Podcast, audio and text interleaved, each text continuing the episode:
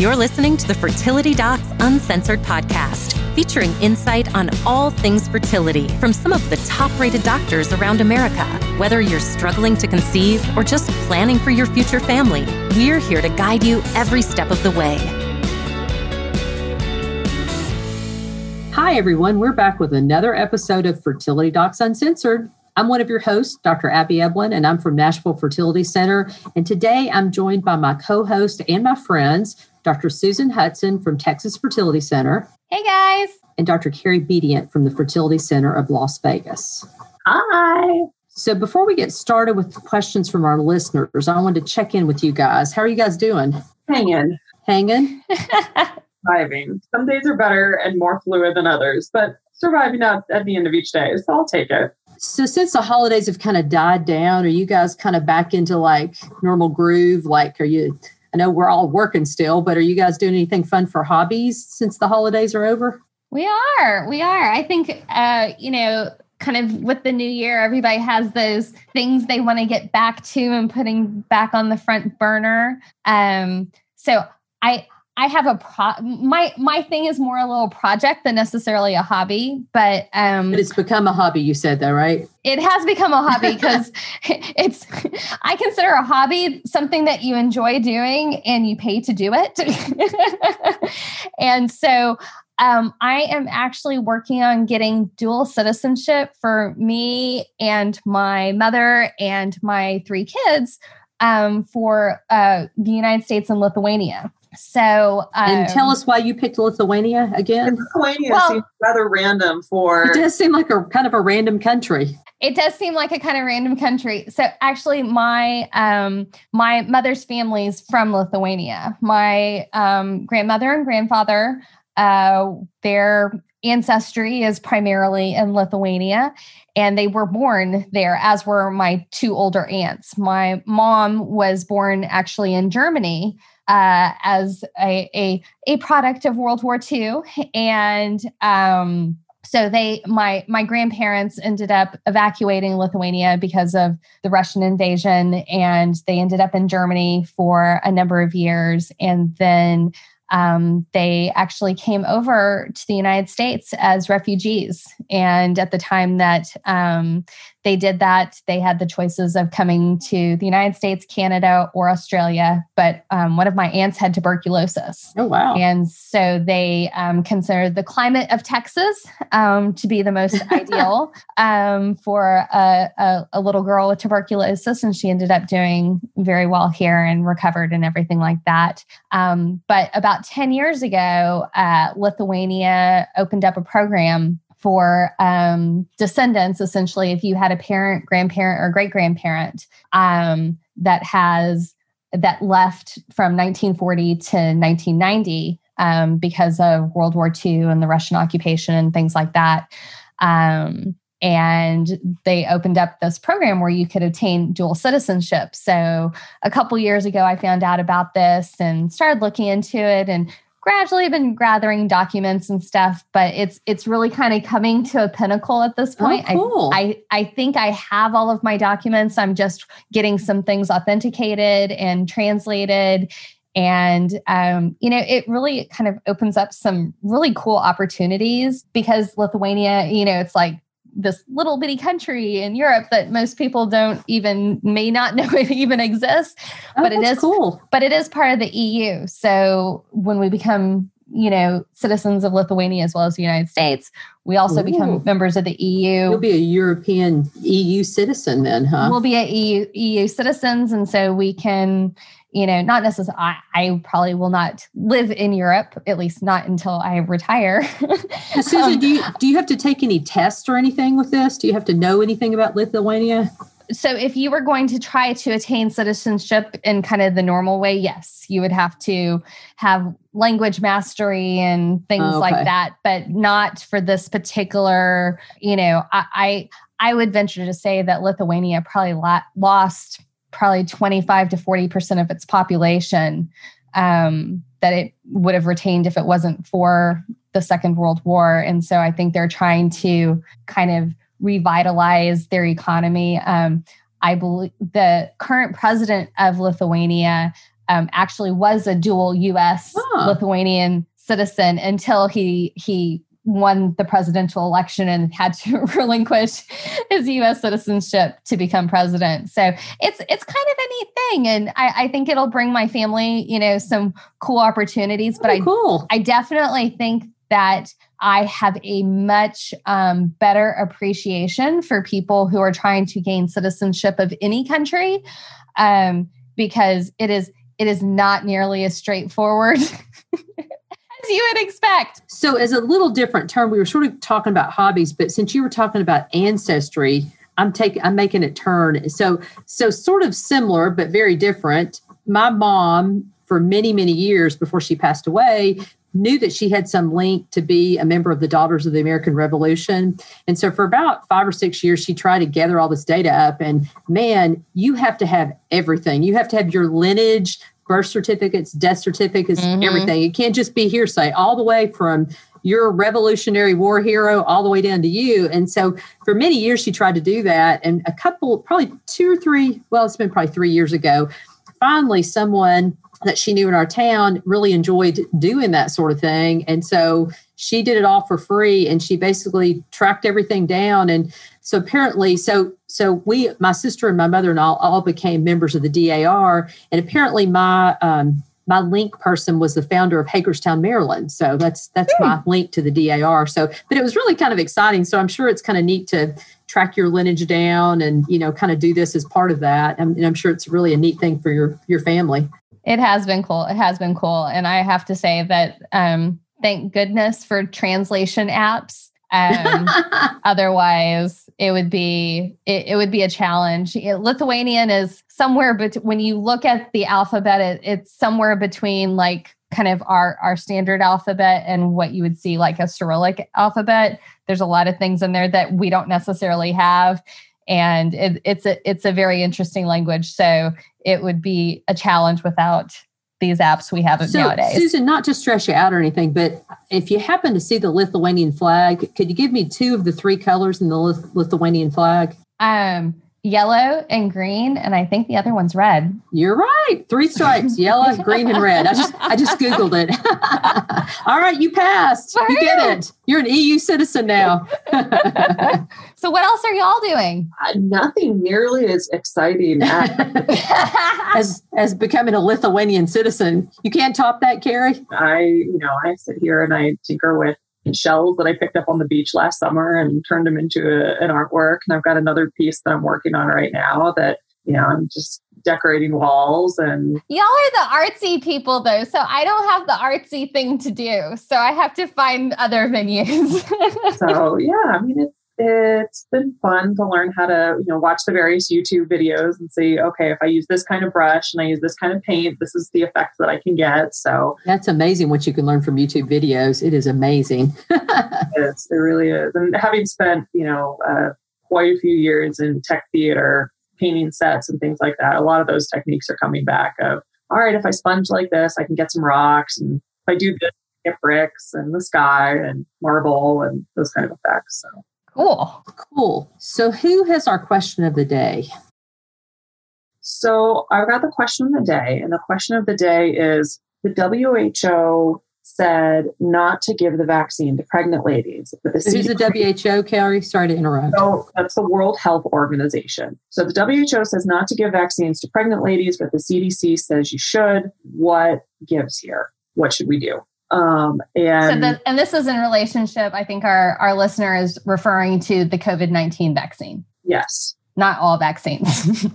Yeah. not all vaccines, but presumably, given that is the vaccine of the hour, I'm I'm guessing that that's what they're talking about. So, um, so, and I'm I'm also assuming that they're talking about um, there was a a blip in time that it was really really relatively short. I mean, it was just a couple of days where um, the WHO said you should not give they named the moderna vaccine initially and then they they kind of blanketed it to include pfizer. You should not give this vaccine to pregnant ladies. And it made big headlines. And of course that's in direct opposition to what cdc you know the fertility society the high risk OB society the general OB society the college of immunization practices like all of these different groups are saying. And so Um, so presumably that's what they're they're referencing there. So, in truth, at this point in time, when we're broadcasting this episode, the CDC and the WHO both do agree that pregnant women um,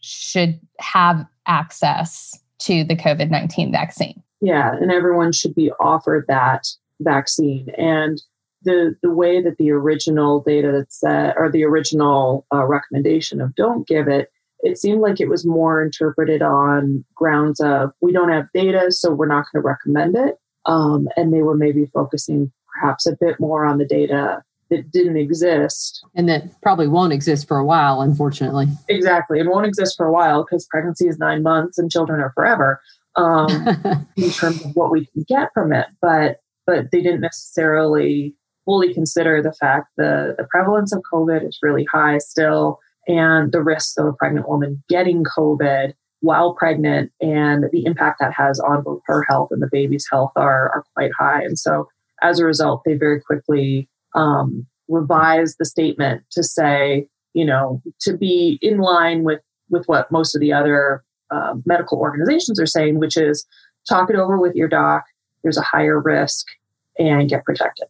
All right. So, today we're going to talk about ovarian cysts the good, the bad, and the ugly. And a lot of times I get questions from patients about cyst. And most of the time, when I say that you have this follicle or this cyst, patients are really nervous about that. And so, Carrie, can you kind of start us off and tell us what's the difference between what's a good cyst? I guess is the best question. What's a follicle versus a cyst? So yeah, that's a good question. Let's start there. That's a good starting place. So a follicle is um, can be something as small as what we call an antral follicle, which is between two and ten millimeters, so less than a centimeter. That we're looking for to say, okay, what is your anticipated egg count at the beginning of any given month? And that's how a lot of fertility doctors gauge a part of your ovarian reserve, how we're going to dose medications for fertility treatment. Um, that follicle grows throughout the course of the month. And so if you start with your beginning of your menstrual cycle, first day of bleeding, and you have a, let's say, textbook 28 day cycle,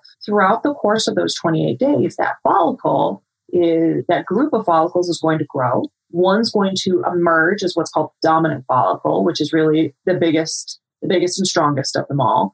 And then it's got the opportunity to be released where pregnancy can occur. And then after that point, and that's you know, typically right around day 14 or so, um, the follicle starts to collapse in on itself. And the body's really good at conserving energy. And so what it does is it just, that's not just a waste bin of space after the egg gets released. It turns into a very functional hormone producing structure that then supports a pregnancy. So when we say follicular cyst, um, or sometimes we'll, depending on who's reading the scan, they'll just say cyst a lot of those cysts are coming and going as a natural part of ovulation. So, follicular cysts to us are really what we're going for most of the time because that means that there's a really good chance, not guaranteed, but a really good chance there's an egg in there and that's going to help us get you pregnant, whatever kind of treatment we're doing. So that's a follicular cyst. So, Carrie, what happens if, say, you know, like you said, about day 13, 14, that cyst breaks open and the egg comes out? So, what happens if that cyst has a little bit of bleeding inside and it seals back up? So, that's what's called a hemorrhagic cyst. And you just end up with a little blood collection in that area. And um, it seals back over most of the time. So, it doesn't pose a threat to you, but any blood that's in the pelvic cavity at all in the abdomen is really irritating. So it doesn't take a whole lot for a woman to feel that and go, ugh, I don't feel good. My stomach hurts. I am, you know, I feel like I need to go to the bathroom, but there's nothing there. Um, and and just that kind of achy, crampy. Yeah, just kind of crummy. Um, so how big how big can those cysts get? Do they are they tiny? Or are they big or somewhere in between? Yes. All right. Yeah. The answer to your question is yes. Um, so all those things apply. They can get quite large. I mean, most of the time, most follicular cysts that we're looking at are somewhere at their biggest between two to three centimeters. Um, hemorrhagic cysts, particularly when they grow big, if you've got a little bleeder in there, they can be five, six, eight, ten centimeters. Um, you know, really, really good size and, and able to cause a fair amount of discomfort. And particularly if you've got one of those hemorrhagic cysts that it's it's all closed off, but it pushes itself to the limits where it opens up and that blood spills out into the, the pelvis. That's when sometimes we have to hospitalize a person, monitor overnight, watch your blood counts, and occasionally go in surgically to close it back up because blood is really irritating in the pelvis. But those are pretty darn rare. Right. Very rare, actually. Yeah. But it can happen. They can happen. I, I think people used to operate on hemorrhagic cysts a lot more, say 10, 15 years ago, than they necessarily do now. Um, and then we also have, have we talked about corpus luteum cysts yet? I referred to them briefly, but ever so briefly. I will kind of take off with that one. So, um, as Carrie was talking about, that you know we have that dominant follicle that has the mature egg in it, and when you ovulate, what actually happens is the hormonal changes that happen around ovulation cause a tiny little hole to happen in that follicle, and then the ovary contracts. That's why some people are like, oh my goodness, I can feel my ovulation. Well, you're feeling your ovary kind of squeeze itself, okay, to squeeze out that fluid. And then that follicle that but it you, doesn't necessarily squirt out like ketchup though right susan it doesn't kind of no it kind of like gently oozes out it's not like ketchup um so you you you know so the the follicular fluid goes into the pelvis and that follicle that you ovulated from actually goes through this conformational change and becomes something called a corpus luteum. Okay, so corpus luteum. It's latin for yellow body because it actually even changes color it's pretty cool this is not like those heat activated tie-dye shirt not tie-dye heat activated color change shirts that we all had in the 80s it doesn't change color like that and go back Exactly. It, it permanently turns yellow until it goes away. So it, it turns yellow, it starts producing progesterone, which helps support hopefully a pregnancy that that's going to be happening. And if that corpus luteum gets the hormonal signals, the pregnancy hormone, the HCG signals, it will keep on producing progesterone until about 10 weeks or so of pregnancy when the, the placenta has completely taken over. Um, but if you end up not getting pregnant, that corpus luteum, and it has a very uh, for a lot of times, it has a very specific um, kind of shape and architecture um, on ultrasound if it doesn't get that pregnancy hormone signal that you're pregnant, it involutes. So essentially, it collapses upon itself and it goes away. And so that goes away. So sometimes we'll see something. Corpus luteums can sometimes look like something else, which I'm sure we'll talk about in a few minutes. Um, and so sometimes we're like, mm, this may be a corpus luteum. Let's see if it goes away. If it does, that's what it was. So, Abby, what what else would I possibly be be thinking it might look like? Well, usually physiologic processes, like if an egg is released and it's a hemorrhagic cyst, usually within a cycle or two, your body just has a natural way of making that go away. But if we see a cyst there, two, three centimeters or greater, we say, well, that looks kind of like a corpus luteum, but then we see you back, you know, six weeks later, maybe 12 weeks later, and that's still there, hadn't changed, about the same size. Then, unfortunately, we're starting to think, eh, this isn't a physiologic cyst. This isn't something that's going to go away. This is something pathologic, not i.e., not good. And usually for our patients, what that means is they have something called endometriosis. And endometriosis is where the lining of the uterine cavity grows outside in a place it shouldn't be. And sometimes it actually can can kind of grow on top of the ovary and then ultimately involute into the ovary and become endometriosis. And the reason I think that's important for our patients is because endometriosis is one of those things that can at least impair your fertility and in some patients, if they have really aggressive endometriosis, and if it's in your ovary, unfortunately, it would be considered as stage three out of stage four, so more aggressive endometriosis. It also means that there can be other endometriosis around that can block your fallopian tubes or kind of stick everything together. So it's kind of bad news when we see that.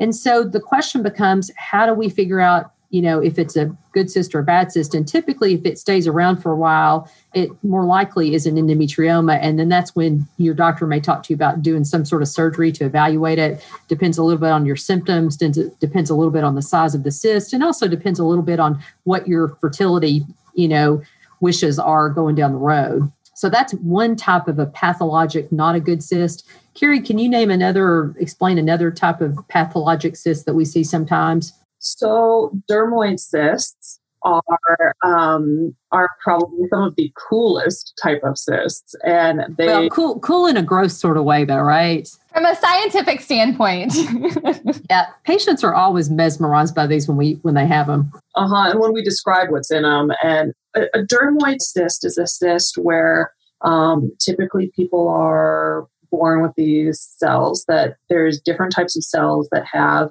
taken up residence within the ovary. And these cells have the ability to become a great great number of different types of tissue. And so when you see a dermoid on an ultrasound they've got a fairly distinct appearance because they sometimes light up really brightly because they can have calcium in them and the biggest place where so, you see so Carrie, what type of tissue can be in these dermoid cysts? What is, and what is actually almost always in these? I don't think I've ever operated on one that doesn't have this. so you can have in your ovary hanging out in this cyst, you can have teeth, you can have thyroid tissue. Sometimes it is functional. Um, you can have hair, which is what pretty much all of us see. And then there's this really thick sebaceous fluid that is just kind of gross, really icky. I mean, it is the biggest zit you have ever popped in. and I, I remember as a med student, my then boyfriend and I, um, now husband at the time, were sitting with my mom over breakfast, and he was on his surgery rotation, and they had just taken out like a no, this is abnormally large. It was like a 20 pound dermoid out of a, a relative. That's pretty large. Um, she looked like she was pregnant. Most dermoids are not that big. So don't freak out if your doctor has told you that you have a dermoid, please. Most most dermoids are, you know, the same size or smaller than the follicles, so the follicular cyst that we're getting. So they tend to be fairly small. But uh, yeah, we we grossed out my mom really exceptionally thoroughly. But um, in taking those out, a lot of times they come on both sides. So you see them in one ovary, and then you search a little harder and you see them in the other. Um, oftentimes we will take these out, and, and surgeons are very careful when they take them out because we want to keep everything encased in its little in the plastic bag that we put it in. Um, and then we wash and wash and wash on the inside of the pelvis because we don't want any of that sebaceous sticky thick fluid to irritate the snot out of the inside of your um, abdominal cavity. So you know we take those out and then we usually take some pictures so that if you want to see what it is we're doing you can see that. But but they're um, they're pretty phenomenal uh, little things. And the um, I want to say it's in my big fat Greek wedding that the aunt, yes, it is. The aunt goes on this long-winded explanation of a biopsy that she had that was her twin. And what she's describing is is really a dermoid cyst because she's talking about the hair and she's talking about the teeth and all this other tissue. And so that's your pop culture reference for the day for anyone yeah, but, but that's kind of an urban legend. It's not like a baby that was never born or your twin sibling that was never yeah. born or anything. It, that's kind of an urban like legend. you not true. absorb somebody else yeah. uh, you know this yeah. is survival of the fittest but not true. So susan what are some other cysts that you can have in your ovaries so, other cysts, you start thinking about things that make us kind of a little bit more concerned um, as physicians and as patients when we start talking about things like borderline cysts or even cysts that we might have some concern about becoming cancer. Okay. Um, so there there are cysts that that can be signs of things that could lead to cancer or may actually be cancer. Now, when you're at the age that you are generally seeking fertility treatment, so I would say on the average age of somewhere between 25 and 45, these these are relatively uncommon. Um, if we do see one of these, they're more likely going to be something called a borderline cyst, which means it has some of the cells that we're concerned about going towards cancer and not actual cancer cells quite yet. Um, oftentimes, if you're ha- if you have a cyst that has certain appearances, um, or potentially maybe you have cysts that we've done some blood work and there's some maybe some certain chemicals in your blood that are high we may involve somebody called a gyn oncologist so that would be an OB-GYN who has done special training in cancer. Um, not that you necessarily have cancer, but that we want them to potentially weigh in on the case, maybe even do the surgery, because if they get in there and they do um, what we call frozen pathology, so that they can send pathology off right away and they can take a quick look and say, Ooh, this looks like it's something pretty safe, or mm, it might be a little more scary, that they can do the appropriate kind of the rest of the surgery, the staging um, than in there to help you get through kind of a diagnosis and into whatever type of treatment you may need a little bit sooner. So, Carrie, when would you operate? Like, if we have a listener out there and she's like, oh my gosh, I have this cyst and it's been here for three or four months and it hadn't gone away. When would you tell that patient that she probably does need to have an invasive procedure done to kind of figure out what's going on? So, part of it is what you said in there for three four months just doesn't go away. So something that's persistent, because majority of the cysts that we look at, even a functional cyst like a follicle that is growing really big and is still producing hormones, um, or or even just in there, uh, most of those will start to regress and get smaller over time. So if it's been several months and it's just not moving in size, that may prompt us to say, okay, we need to take it out. Um, as always, size matters. Yes. I was going to say that earlier. Size matters when it comes to cyst. In fact, that's a big determinant of what you do, I think. That's a huge determinant. So by the time in a in a reproductive age woman, it's about 10 centimeters that is the do not pass go, do not collect $200, go to the operating room. Um, in a postmenopausal woman, so she's totally stopped having periods, that, that size is smaller, but we tolerate a lot more in women who are still having periods every month. Um, there are some characteristics of these cysts. So when we say this looks like a simple cyst, then that means that it just looks like there's it's a water glass with plain water put in it. Um, once you start to see that this is a cocktail with little bits of herbs put in for flavoring and solid berries or other things, that's more of a problem. When it doesn't look like just simple fluid in there, and you can see divisions or you can see part solid, part liquid. That's that's when we start to say, okay, this thing's got to come out right away. Um, if it's causing symptoms and pain, that that will prompt us to take it out. Although most cysts don't actually cause a lot of pain, um, they got to be bigger and they got to be, you know, actively causing problems for that. But um, and and then sometimes when we're about to start an IVF cycle and there's one that's just in the way, particularly for someone who doesn't have a lot of eggs, where we want that room for growth and we don't want to mess with something, oftentimes we'll say we need to go in and, and take it out. So, Susan, why would you not want to take out a cyst? If something's there and you know it's not a physiologic cyst and you know it's not going away, why would you not want to take it out? Well, so every time we operate on an ovary and we try to remove a cyst, we are going to remove eggs. No matter how experienced your surgeon is and how fantastic he or she may be, that is just the reality of ovarian surgery. When so you, surgery when, damages eggs, it, it surgery is going to damage eggs. Surgery is going to remove eggs, and you are born with all the eggs you're ever going to get. So if you're an individual whose ovarian reserve or how many eggs we think you have is not as exuberant as we would necessarily like it to be, that would definitely be somebody who we would probably reserve surgery for a later date or maybe just say let's get a, let's keep an eye on it. Yeah one other thing i would add in too about reasons to operate on somebody is I think it's a good idea for either your reproductive endocrinologist or your general gynecologist to kind of keep an eye on the cyst. I think if it's, you know, three centimeters or below, it's probably going to be okay. But if it starts to get bigger over time and it changes over time, and I've seen that happen in a couple of different patients over the years. I saw a patient like maybe in the fall and it was a certain size and and then Christmas time came and it was a little bit bigger. And then I saw her back a few months later and we had talked about doing surgery because she was starting to have more pain anyway.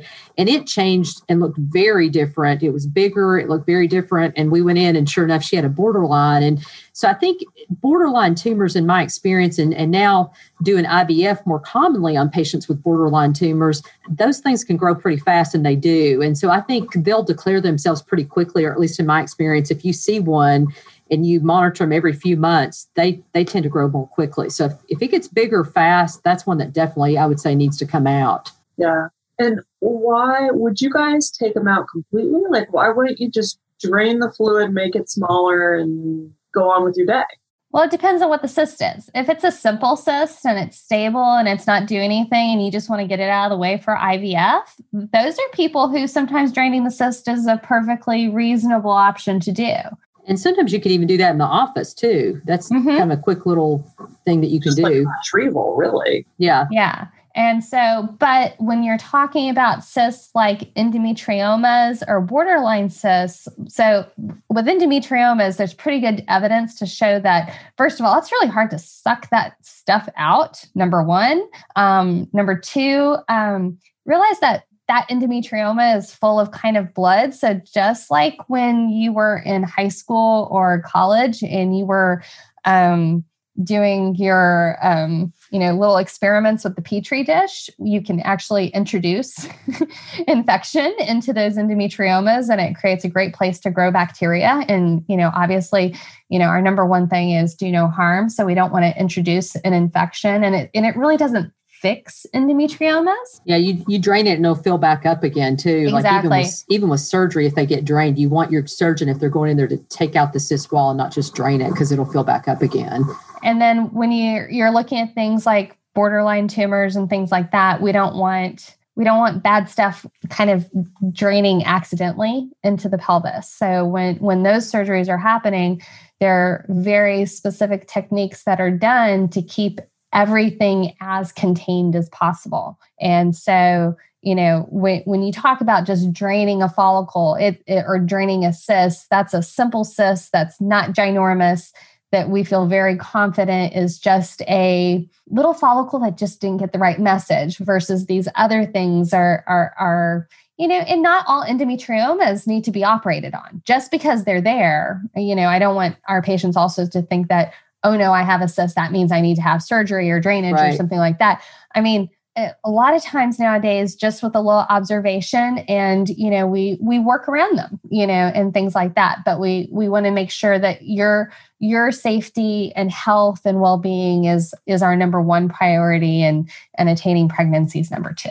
So carrie any last words that you have? Probably the main one is when your reproductive endocrinologist or your OB-GYN tells you you have a cyst, first and foremost, don't freak out, don't panic. and when they tell you, yeah, we're just going to watch it, it's it, that's really the right thing to do. I mean, that this is one where not springing into action immediately is to your favor because if they are springing into action immediately, then that means that the cyst has already declared itself and that's really clear something needs to be done. If they're saying it's okay to wait, then it really and truly probably is okay to wait. Mm-hmm. All right. Well, great to talk with you guys again. And to our audience, thanks for listening and tune in next week for more.